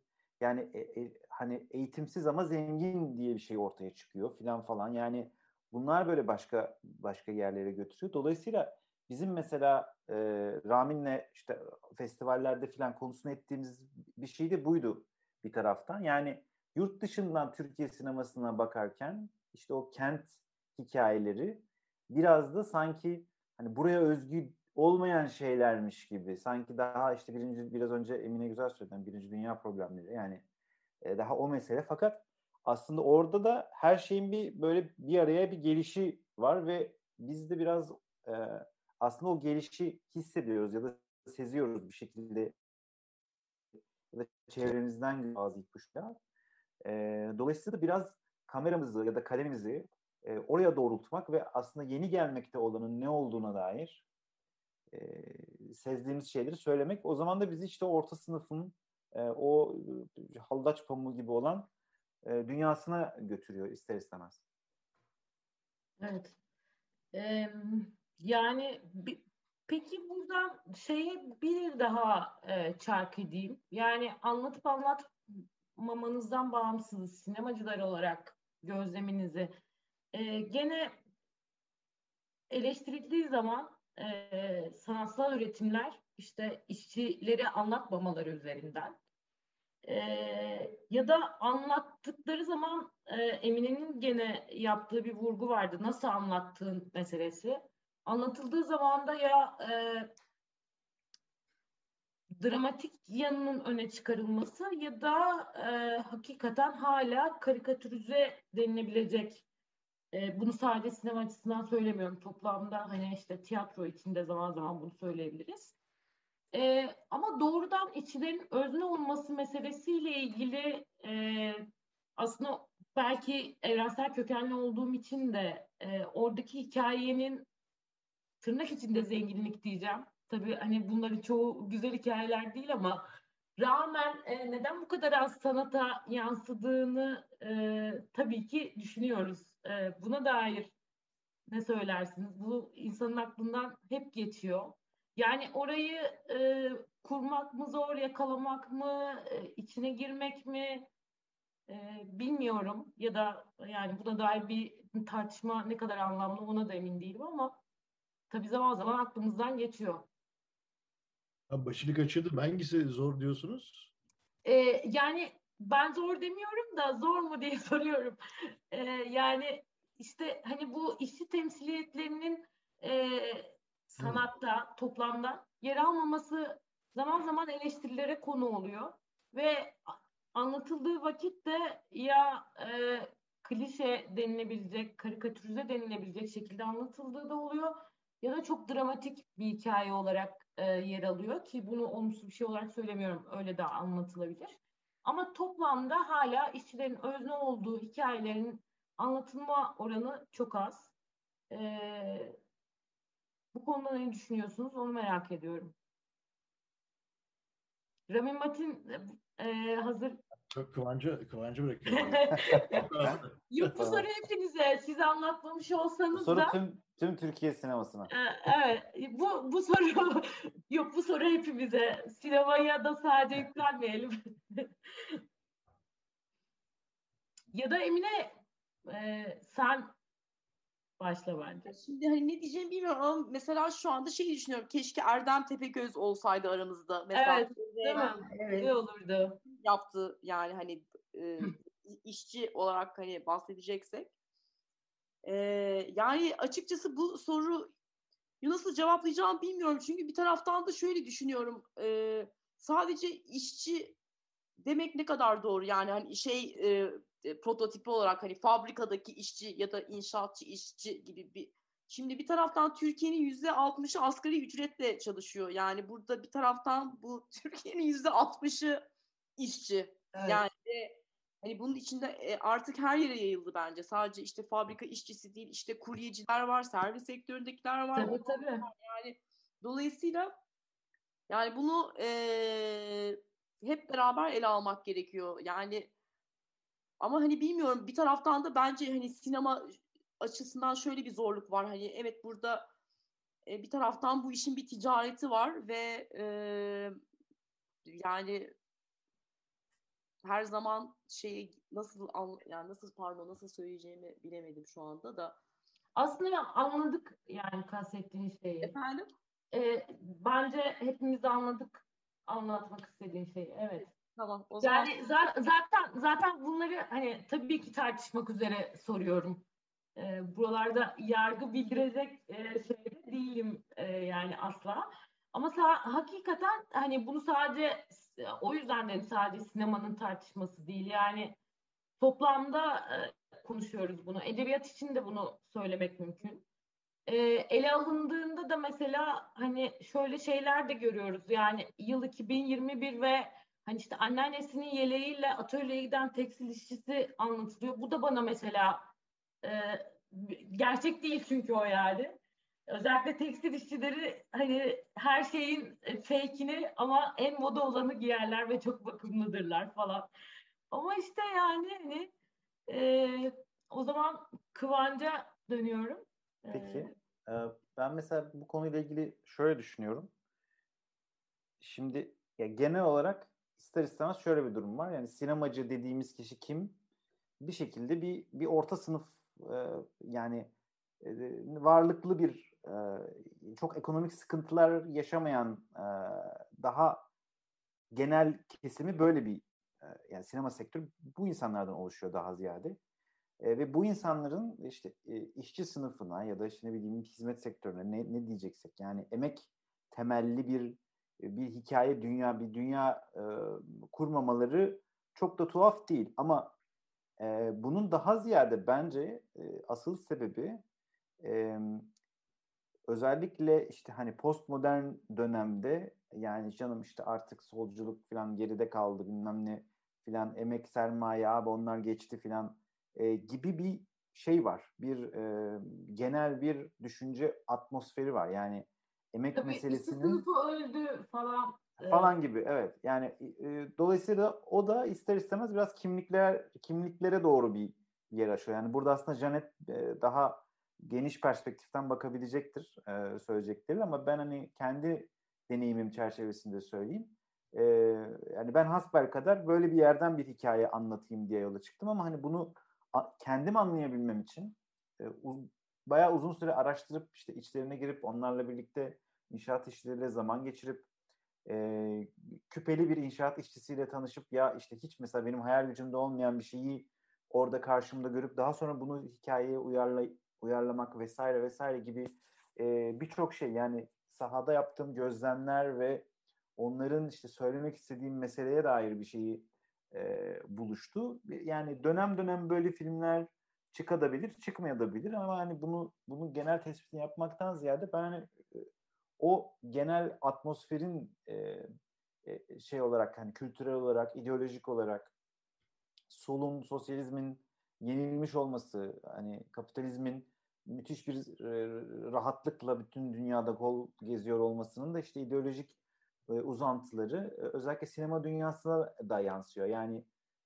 sonuçta hani İngiltere'den, Fransa'dan işte bu yani işçi sınıfını anlatan yönetmenler işte Ken Loach'lar vesaire çıkıyor da ama hani üçüncü dünya ülkelerinden işte daha az çıkıyor vesaire. dolayısıyla bunlar da böyle şeyler ama özellikle yani Türkiye'de de yani 80 sonrası bizim kuşağımız yani öyle bir şeyin içine e, doğan bu kuşağında tabii ki bence hani bunu daha da göreceğiz yani önümüzdeki yıllarda hani bunun bir geri dönüşünün de e, olacağını düşünüyorum. Zaten bu kitaptaki bazı filmlerde hani o geri dönüşün e, birer şey işaret fişeği diyeyim. Evet, evet. Çok haklısın. E, Römül Mati'nin de fikirlerini merak ediyorum ben bu konuda. Yani e, illa anlatmış olmak anlamında değil ama e, buradan belki şeye diye de bağlayabilirsen çok sevinirim. Hani böylece oraya da dönmüş oluruz. E, anlatma biçiminin de nasıl olması, nasıl estetize edileceği meselesiyle beraber sınıfsal görünümleri sinemada görmek, anlatmak. Sayımı olarak çok spesifik olarak düşünmüş olduğum bir konu olmadığı için biraz demin kaldım yani. E, ama evet Kıvancın dediklerine katılıyorum ama bir yandan yurt dışında diyor ki yani Ken Loach'tan bahsediyoruz da Ken Loach'un devamı var mı? Yani sonrasında kim geldi? E, ben bilmiyorum aklıma gelmiyor. E, ama evet o işçi sınıfının e, belki biraz yok olması dediğimiz gibi ya da belki de genişlemesi Emin'in de söylediği gibi artık beyaz yaka da bir çeşit işçi işte sömürülen e, kirasını zar zor ödeyen bir e, şeye döndü. Daha, daha çok düşünmem lazım niye o hikayeleri anlatmıyoruz. Yani mesela Kıvanç'ın anlatması çok enteresan ama Kıvanç da anladığım kadarıyla yanılmıyorsam söyle sen de öyle çıkmadın yola. Yani Yok, gazetede evet. okuduğun bir şey seni e, kafanı evet. açtı. Evet. E, işte öyle aslında ama mevzu bu yani. Bence herhangi birimiz e, o, oradan bir hikaye yakalasak bizi e, heyecanlandıran ya da anlatmak isteyebileceğimiz bize e, bir şey yapacak açacak ve oraya gireriz. Yani diğer taraftan mesela Kıvanç Şeyden bahsederken işte sinema sektörü daha çok orta sınıf insanlarla oluşuyor. Çok doğru bir şey söylüyor. Ama bu orta sınıf insanlar taşraya gidiyor. Mesela hı hı. taşrayı anlatmaya gidiyor. Niye fabrikaya gitmiyor mesela? Onu düşünüyordum Kıvanç konuşurken. Ee, cevabım yok yani bunlara. Düşünmek lazım. evet. Birlikte düşünüyoruz. Ee, aslında bu söylediğinde Emin'in söylediği de cevap. Yani hadi fabrikaya gitmiyoruz ama kapımıza gelen kargo işçisinin de e, hikayesini çok bilmiyoruz. E, Janet sen ne diyorsun e, bu konuda? Sen tabii daha derli toplu da bakmış oldun aslında kitabın toplamı üzerinden de. Evet bir de yani hani biraz o Harun Faruçki'nin yayını hani atıf yapacağım burada. Çünkü o o fabrikadan çıkan işçiler videosunda zaten kendince bir kolaj yapıyor ve fabrikadan fabrikada geçen bazı görüntüleri arka arkaya koyarak belirli filmlerden sahneleri kolajlayarak ben bunu görünür kılacağım diyerek yola çıkıyor. Çünkü gerçekten hani o e, anlatılan hikaye o fabrikadan çıktıktan sonraki hikaye olunca o zaman o emeğin görüntüsü bu sefer dışarıda kalmış oluyor. Hani Kıvanç'ın babamın kanatlarında kameranın çoğunun inşaatta geçiyor olması önemli bir şey yani çoğu e, kamera neredeyse işte e, o emek görüntüsünün yani hani fabrikanın bir neredeyse dehşet seyircide de bir karşılığı olmadığını söylüyor yani Faruçki daha doğrusu birebir böyle söylemiyor ama yani yönetmen için dehşet verici bir şeymiş gibi yani hani böyle bu yani böyle bir e, sinema için e, iyi bir belki malzeme olmuyor ya da işte o e, emeğin görünürlüğünde bir tehlike mi var? Yani bu aslında biraz ürkütücü bir şey mi? Emeği bu kadar e, görünür kılmak. Bunlar e, bir yandan da sor, sorulabilir hani bu anlamda. E, o yüzden kameranın daha çok hani bir emekçinin hikayesini dahi anlatsa, onun emek alanında değil yine onun hayata karıştığı noktadan ele alması gibi hani neyi nasıl anlatmak, estetize etmek bu anlamda önemli. Bir yandan da mesela biçimsel, estetiksel anlatıslar değişiyor. İşte nefesim kesilene kadar da o tekstil işçisi Serap'ın çok hareketli bir kamera takip ediyordu. Hızlı bir şekilde sürekli bu seyirciyi de manipüle eden bir alan yaratıp seyirciyi de o hikayenin içerisine daha güçlü bir şekilde dahil ediliyordu. Dahil etmiş oluyordu. İşte modern sinema biçimsel değişiklikler bu anlamda hani kör gözüne parmağı sınıf ya da slogan atmak değil aslında. Zaten modern sanat ya da sinema estetiği zaten bunu yönetmene de hikaye anlatıcısına da bence sağlıyor. Yani hiçbir şeyi kör gözüne parmağını anlatmadan çok şey anlatabileceğiniz bir şey. Sinema ben o yüzden de e, sinemanın bu esnek ya da anlatıl e, bu hani estetiğinin genişletebilecek zamanı istediğiniz gibi kullanabilirsiniz. Bir anda çok şey anlatır. Küçücük bir an bir mizansende e, onlarca şey söyleyebilirsiniz. Sinemanın güzelliği biraz estetiği e, burada. Dolayısıyla bu anları modern sinemadaki modern anlatıda bu anlar ayrıntılar eski klasik sinemaya göre çok daha öne çıkmış oldu. Yani giriş gelişmesi sonuç olan hikayeler anlatılabilir. Evet yani daha e, klasik bir senaryo yazılmış olabilir ama bir an çok şey söylüyor olabilir orada size. Ben hani onu kıymetli buluyorum. Hani orada sınıf derken illa bence tabii ki fabrikalar işte inşaat onlar çok önemli.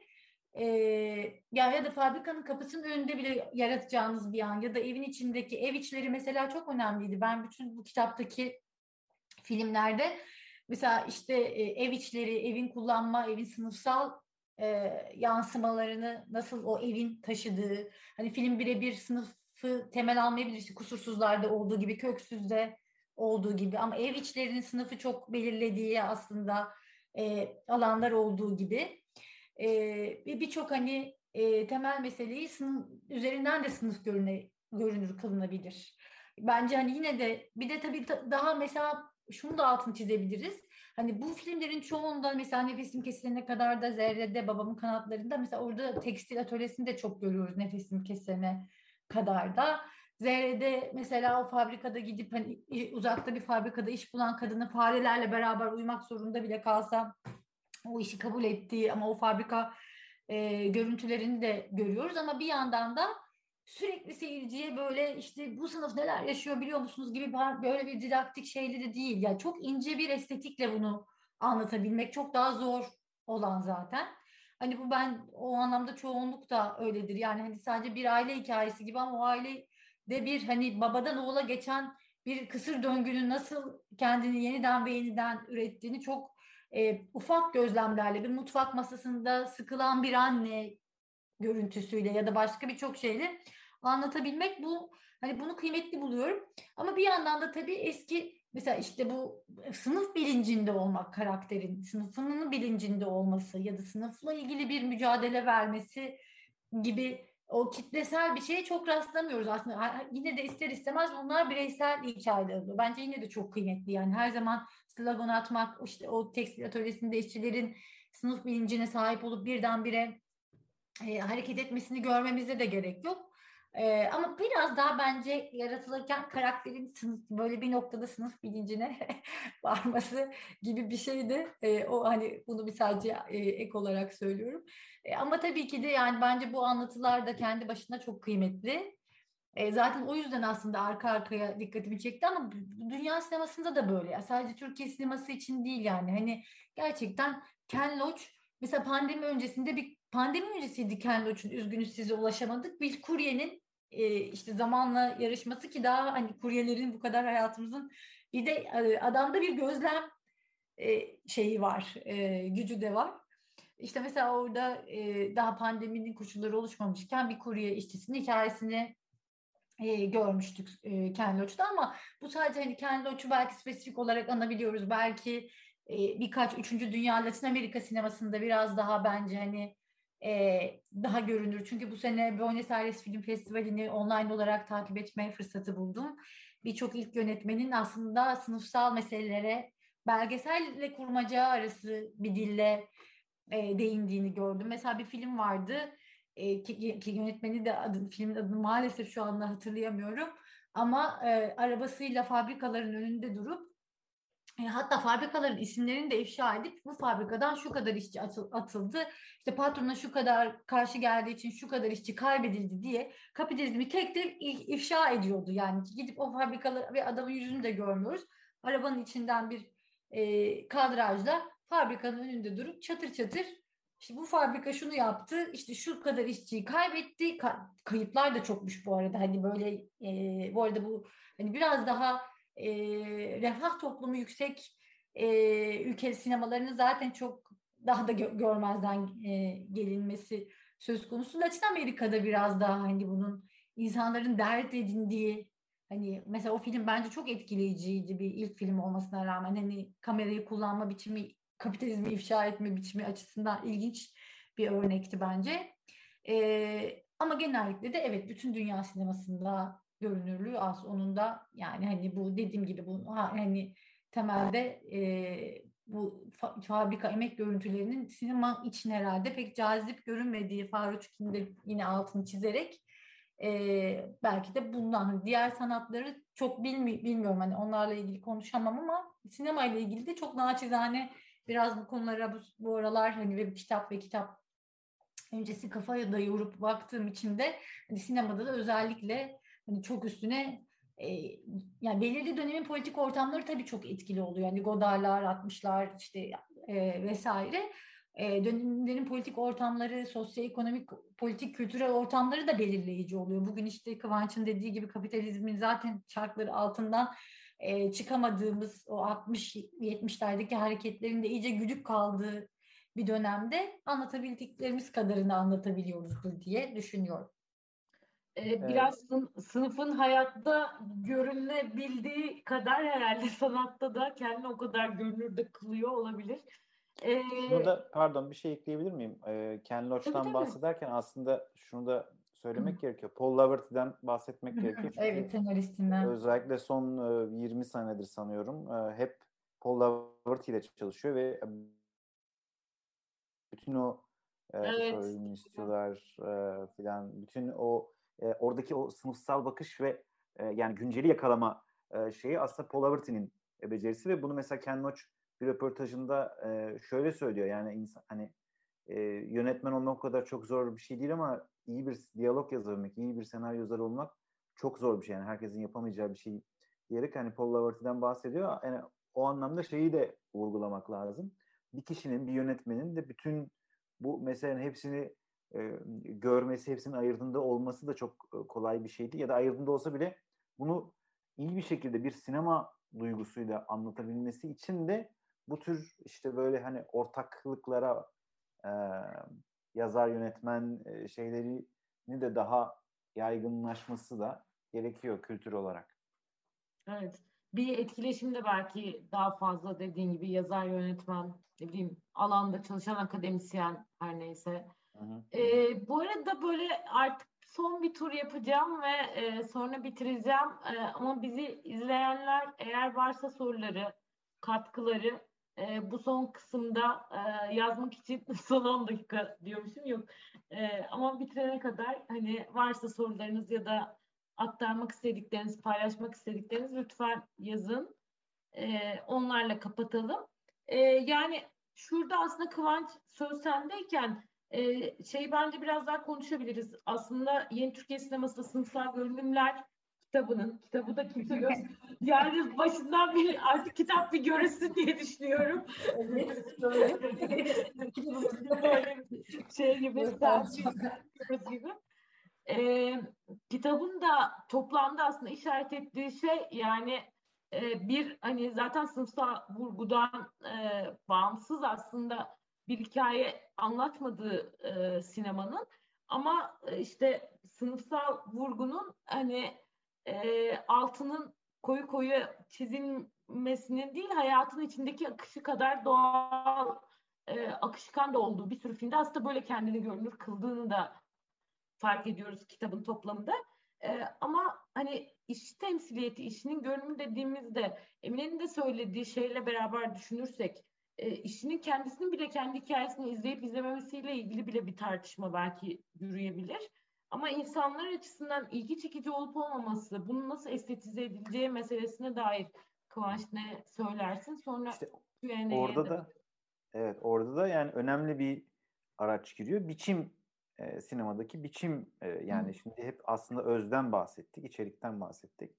O zaman da biçim meselesi devreye giriyor. Yani bunu nasıl bir biçimle anlatıyoruz? Bunu bir belgesel biçiminde mi anlatıyoruz? Bunu bir kurmaca belgesel arası bir şeyle mi anlatıyoruz? Bir korku filmi e, mi yapıyoruz? Bir zombi hikayesi mi yapıyoruz? Bir e, yoksa bir sosyal gerçekçi, toplumsal gerçekçi drama kodlarıyla mı yapıyoruz? Şimdi bunlar o zaman e, devreye girmiş oluyor ve tabii ki sosyal gerçekçi drama e, filmlerinin kodlarına baktığınız zaman kitleselleşmesi, büyük kitlelere ulaşması biraz daha zor, e, daha düşük ihtimal. İşte yer yer minimalist sinema diyebileceğimiz, e, yer yer gerçekçi sinema diyebileceğimiz, bazı seyirciler için çok renksiz, e, tatsız gelebilecek ama bir taraftan da başka bir bakış açısından çok da hayatın içinden gelebilecek olan filmler. Yani böyle bir genel seyirci bu, bu tür filmleri insanların az izlemesinin e, böyle bir sebebi var. E, fakat yani e, başka bir açıdan bakarsak e, yani bu filmleri e, işte içine sınıfsal kodların konulması vesaire e, bunlar e, önemli şeyler olduğunu düşünüyorum. E, bir şekilde bir yerde ulaşacağını düşünüyorum. Örneğin mesela biz babamın kanatlarını e, daha kurguyu kitlemeden e, birkaç böyle kendi içimizde birkaç gösterim yapmıştık ve bu gösterimlerden bir tanesini sadece böyle tanıdığımız işçi inşaat işçisi çoğu olan arkadaşlara göstermiştik ve ve filmin bitişinde bir şey şöyle bir şey demişti. E, yani evet hani bu film mi falan gibi bir şey demişti. Biz zaten bunu sürekli yaşıyoruz yani bunda bir e, film durumu yok gibi e, e, bir şey söylemişti. Bir, böyle bir eleştiri yaptı. Şimdi bir inşaat işçisi gözünden hani e, o hikayenin onu o şekilde anlatmanın hiçbir şeyi yok. Yani o mesela hani atıyorum Hababam sınıfını bir film olarak çok daha keyifle izliyor. Çünkü öbürü zaten kendi sürekli gündeliğinde yaşadığı bir şey. Fakat bir taraftan onun hikayesini perdeye taşırken bir taraftan da onu nasıl yaptığımız e, o zaman devreye giriyor. Yani o işçi açısından mesela ben iyi bir yönetmen değilim. Çünkü zaten ben bunu yaşıyorum. Yani ben sen bana ne anlatıyorsun ki filan e, demiş oluyor bana. Kendi açısından da haklı. E, fakat diğer açıdan da işte e, mesela bir doktor da e, şöyle bir şey söylemişti filmi izledikten sonra. Ya ben bana böyle işte ne bileyim inşaat işleri falan geliyor ha, şey olarak hasta olarak ve ben biraz aslında onlara da kötü davranıyorum ve filmi izlerken sürekli bu kötü davranma halimle e, şey yaptım. Yani hiç o açıdan bakmamıştım ve dolayısıyla bundan sonra böyle davranmamaya karar verdim gibi bir şey söylemişti mesela. Onun için baktığın zaman da işte o dil mesela dönüştürücü bir şey olmuş oluyor. Ee, burada da işte şu şu devreye giriyor. Yani yönetmenlerin bu konuda ne kadar e, bizlerin ne kadar e, zanaat anlamında iyi bir şeyler e, yapıp yapamadığımız e, meselesi devreye giriyor ki bu da bence hani sinemanın en temel e, unsurlarından bir tanesi. Yani ne anlattınız ama diğer yönüyle de işte nasıl anlattığınız e, meselesi.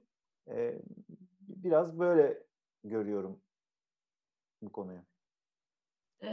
Emine ve Ramin Mati'nin de bu konuda sözlerini almak istiyorum. Emine'ye verirken Uçan Süpürge Vakfı izliyormuş bizi. Çok verimli söylesi olduğunu düşündüklerini emeği geçen herkese teşekkürlerini iletmişler. Onu da paylaşayım hemen. Selamlar, sevgiler. Evet. Bence Kıvanç çok güzel açıkladı. Kıvanç'a katılıyorum. yani, yani tabii ki hani biçim çok önemli. E, yani bir taraftan da hani şöyle bir şey var. E, hani şey sinema dediğimizde sadece e, şey değil ya mevzu hani e, bu hani bunun eğlence kısmı da var ve dolayısıyla aslında bir sürü insan için sinema e, eğlenmek ve rahatlamak istedikleri e, boşal yani e, deşarj olmak istedikleri bir yer ya. Dolayısıyla mesela Kıvanç'ın anlattığı anekdot o açıdan da hani çok değerli. Çünkü hani bir taraftan da e, işte her gün bu gerçeği yaşayan e, insanlar belki bunu görmek ya bunu ekranda da görmek iste, istememeleri çok doğal bir şey yani ama e, ya bilmiyorum hani ben şey açıdan çok böyle geniş bir yelpazeye inanıyorum her zaman. Yani bence e, tabii ki yani her şeyin çekilmesi gerekiyor. Yani işte e, fabrikanın da görünür olması gerekiyor. E, kuryecilerin de görünür olması gerekiyor. Call center'daki çalışan arkadaşların da görünür olması gerekiyor. Yani bir e, nasıl diyeyim hani bir pembe dünyada yaşamadığımız ge- gerçek bir taraftan ve hani bir e, bir temsil zaten bir temsiliyet sorunu var e, Türkiye'de e, sinemada. E, dolayısıyla bir, bir, hepsi bir, bir taraftan iç içe. Yani Hı-hı. ama hani e, bunların hepsi beraber besleniyor ya yani hani işte bağımsız da e, beslendikçe Hı-hı. aslında daha işte ana akım eğlence tarafı da beslenmesi gerekiyor falan ama tuhaf bir uçurum var bu iki şey arasında falan yani e, dolayısıyla öyle diye düşünüyorum yani e, canavarlar sofrası ve son çıkışı düşünürsem e, Ramin Matin ve Emine Yıldırım'ın e, bu e, dil olarak Sivrisbe'yi sevdikleri yerden e, gayet güzel anlatabileceklerini de hayal ediyorum ben kendi adıma. E, Ramin Matin'in de ekleyecekleri varsa onu da alayım. Sonra Janet'ten son sözleri alıp yani Kıvancın da dediği gibi ya bizim zanaatımız bu hikaye anlatmak aslında. Her şeyi bir yana bırakırsak o hikayeyi evet. en güzel nasıl aktarabiliriz? Ya bu sadece eğlence de değil. İyi bir hikaye anlatmak çok karanlık bir hikaye de olsa iyi anlatıldığı zaman e, seyirci de açıksa ona zaten o eğlenecek yani orada. Ya eğlenecek derken zaman geçirecek yani. E, oturup havan sınıfı gibi belki e, gülmeyecek ama o hikaye e, içine alacak yani. iyi hikayecilik bu. Dolayısıyla herhangi bir hikaye özellikle bu hikayeleri yaklaşırken de bunu üzerinden kuruyoruz. Yani e, oturup direkt olarak işte işte sınıf işte işçiler orada ölüyor filmi tabii ki bu hikayeleri anlatalım ama nasıl anlatacağımız önemli. Anlatabildim mi demek istediğimi? Yani e, mesela Kusursuzlar zamanında isim vermeyeceğim bir gazeteci şey demişti. Kadın sorununu anlatıyorsan niye e, e, böyle bir film yapıyorsun da işte göstermiyorsun e, demişti. O çünkü film olmaz demiştim. E, o başka bir şey olur. Anlatabildim mi demek istediğimi? Yani o bir hikayede içinde bunları yedirmek mevzusu. Yani işte son çıkışta da sonuçta bir takım şeyler göstermeye çalışıyoruz. İşçi de, işçi de göstermeye çalışıyoruz orada. Ee, onu başka bir şekilde yapmaya çalışıyoruz. Evet. Ee, bir de şey e, aslında Kıvanç şey de vardı. Gene Janet'in kitapta e, atıfta bulunduğu yerlerde de geçiyor. Mesela babam kanatlarını izlerken e, düşünmüştüm böyle çok gene benim izlediğim günler çok ağır gündemlerin olduğu günlerdi falan. E, hakikaten o gerçekliğin o kadar ağır, gerçek ve olduğunu biliyorsun. E, ama bazen onunla yüzleşmek, e, onun yükünü de e, hayatına eklemekten de kaçmayı da insanlar e, seçebiliyorlar. İzleyici refleksi açısından kendimden e, de hissettiğim böyle bir şey de var. Şimdi bunun şöyle bir yansıması var. Bizim filmlerimizi zaten çok fazla insan izlemiyor. Yani böyle bir realite var şimdi. 80 milyonluk ülkede bizim filmlerimizi festivaller, vizyon, televizyon vesaire yani 100 bin kişi izliyorsa toplamda mesela o süper oluruz yani her şeyin toplamında. E, dolayısıyla 80 milyondan 100 bin kişi bizim bir e, takipçi kitlemiz var. En iyi ihtimalle söylüyorum şu anda. İleride inşallah artar. E, inşallah. Fakat e, şimdi biraz bu, bu tür filmlere işte bu tür konularda zaten işte ne bileyim işte entelektüel olarak, kültürel olarak işte kent hayatının şeyi olarak, duyarlılık olarak yani zaten duyarlı insanlar gittiğini ön kabul ediyoruz. Ve o duyarlı insanlara aslında biz biraz daha duyarlı e, olmalarını söylemiş oluyoruz bir nevi. Ben mesela babamın kanatlarında bunu çok hissetmiştim. E, dolayısıyla şöyle bir duygu kalmıştı bende. Yani ben kime neyi niye anlatıyorum meselesi kalmıştı. Yani şimdi sinemanın evrenselliği diye bir, bir mesele var ama sinemanın evrensel her film de öyle bir sürü insana ulaşmıyor yani. Aslında çok az film böyle ekipleselleşebiliyor. Bence hani bizim asıl meselemiz e, böyle derdi olan filmleri yani sınıfsal olabilir, kültürel olabilir, derdi olan filmleri zaten nasıl kitleselleştirebileceğimiz meselesi evet. ki bunu zaten çok hani konuşuyoruz kendi aramızda da. O bence daha önemli bir mesele ki ancak ondan sonra biraz da bu meseleleri hani tartışabilmek mümkün olsun. Çünkü öbür türlü şey duygusu kalıyor bende yani. Sen ben bizim olan zaten biz aynı fikirdeyiz ve birbirimize birbirimizi övüyoruz gibi bir şey bir durum oluyor. Ee, bu da aslında hani sinemaya bakışla ilgili. Ben biraz da şöyle bakıyorum yani sinema kitlesel bir sanat. Dolayısıyla anlattığım hikaye insanlara e, ulaşsın e, istiyorum ve hani aslında bütün sinemacılar istiyordur diye düşünüyorum birçoğu. E, biraz da işin böyle bir boyutu var. Hani bu hikayeyi anlattım. Bu hikaye ulaş, kime ulaşacak, nasıl ulaşacak diye de bir şekilde peşinden de e, dertleniyoruz aslında. Bu arada yine e, Janet de vurgulamıştı. Babamın kanatlarındaki o hani yüksekte çalışma vurgusunun metafora dönüşmesi, melek, ölüm işte oradaki şey e, hakikaten mesela bir anlatma biçimi açısından bir inşaat işçisi ve hani o kadar dramatik bir hikaye anlatırken hakikaten çok başka bir yere taşımıştı filmi.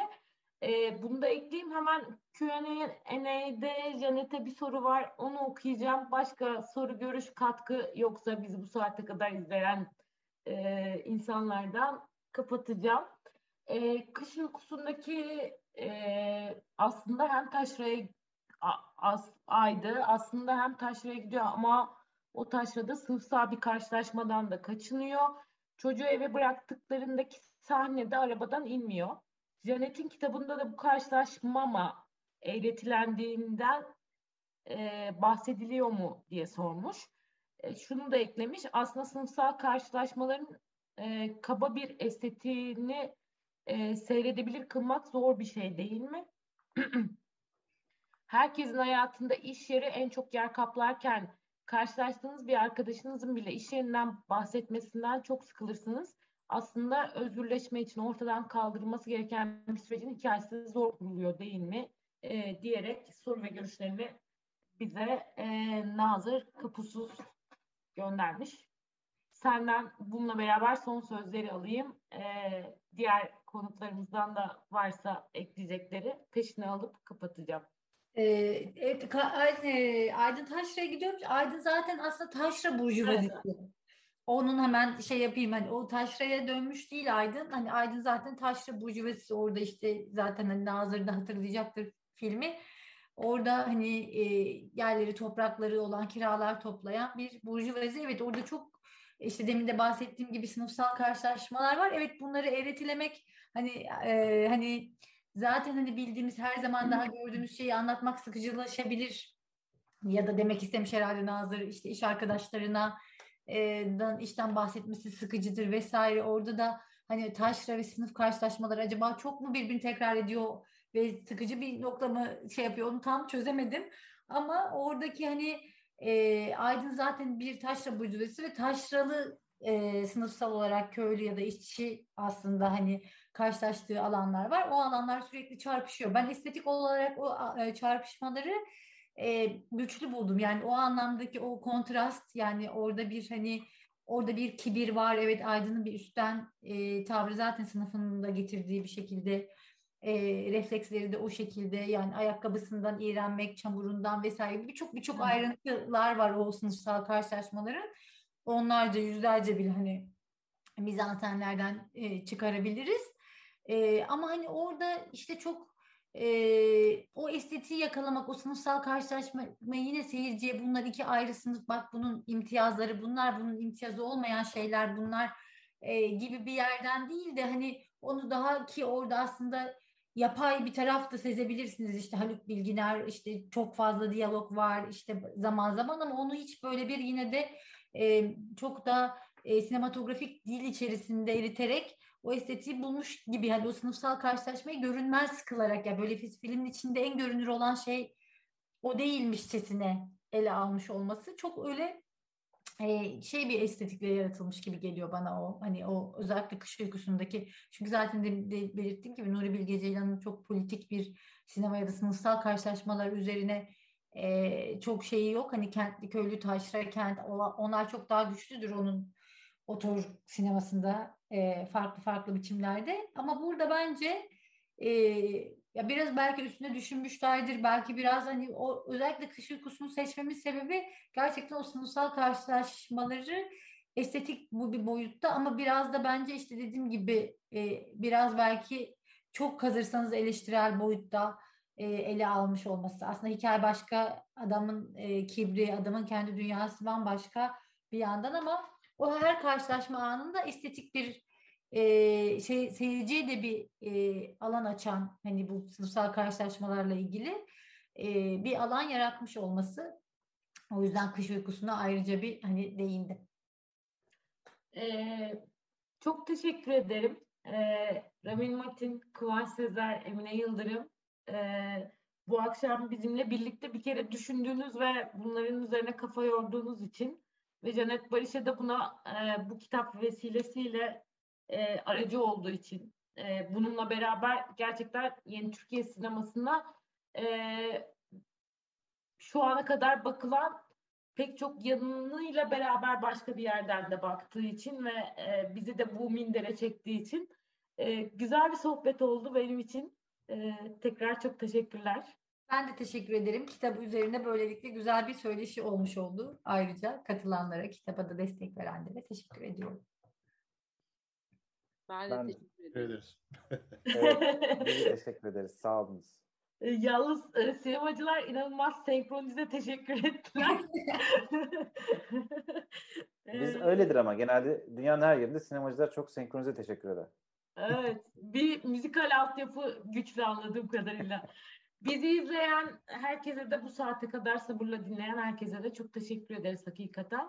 Ee, yeniden görüşmek üzere. Sinema, e, edebiyat, tiyatro üzerine tartışmalarda buluşmak üzere diyelim. Hoşçakalın. Hoşçakalın.